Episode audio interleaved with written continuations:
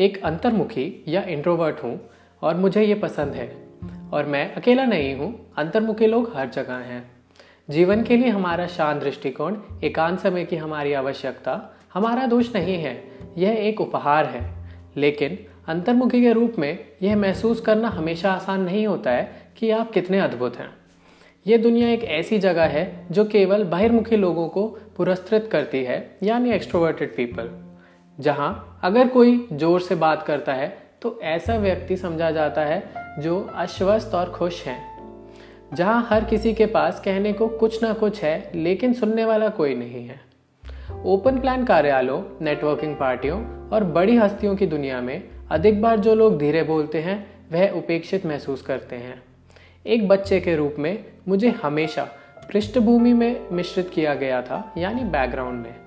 बहुतों ने सोचा कि मैं बहुत कम बोलता हूँ या मैं दूसरों को पसंद ही नहीं करता।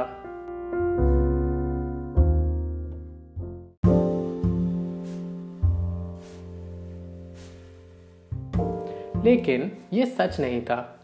लोग अक्सर सोचते हैं कि अंतर्मुखी, शर्मीले या असामाजिक होते हैं, लेकिन ये गलत धारणाएँ हैं। इंट्रोवर्ट्स किसी और की तरह समाजीकरण में मज़ा पा सकते हैं।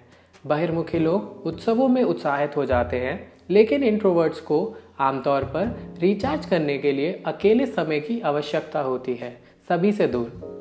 इसके लिए एक वैज्ञानिक सिद्धांत है। हर किसी के दिमाग में पाए जाने वाले दो महत्वपूर्ण रसायन हैं डोपामीन और एसिटाइल कोलिन डोपामीन ऊर्जा की एक हिट की तरह है। यह तब जारी किया जाता है जब हम जोखिम लेते हैं या नए लोगों से मिलते हैं। और यह बहिर्मुखी लोगों को परम आनंद महसूस करवाने में मदद करता है। लेकिन इंट्रोवर्ट्स डोपामीन के प्रति अधिक संवेदनशील होते हैं और वे इससे जल्दी बहुत ही अधिक उत्तेजित हो जाते हैं।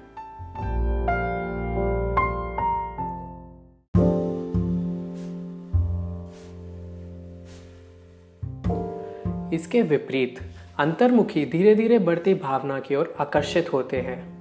इसीलिए जब हम अपने मन को एकाग्र करते हैं पढ़ते हैं या ध्यान केंद्रित करते हैं तो हमें अच्छा लगता है।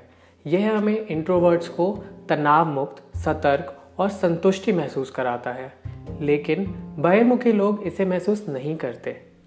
बेशक ये एक स्लाइडिंग स्केल है। आप दोनों पक्षों में से किसी एक से संबंधित हो सकते हैं या दोनों का मिश्रण हो सकते हैं, जिसे एम्बी वर्ड के रूप में जाना जाता है। अब चूँकि मैं खुद को बेहतर समझता हूँ, इसीलिए मैं जो हूँ उसके लिए मैं बहुत आभारी हूँ। छोटी सी बात करने की बजाय मैं धैर्य से सुनता हूँ और अपनी बात रखता हूँ। मेरे कुछ ही दोस्त हैं, लेकिन हमारा संबंध गहरा है। मुझे अकेले समय बिताना पसंद है।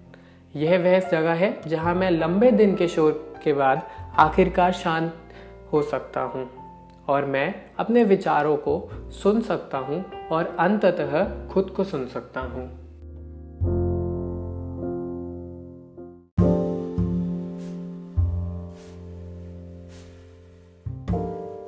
उसके बाद ही मैं खुद को फिर से दुनिया के साथ साझा करने के लिए तैयार कर सकता हूँ।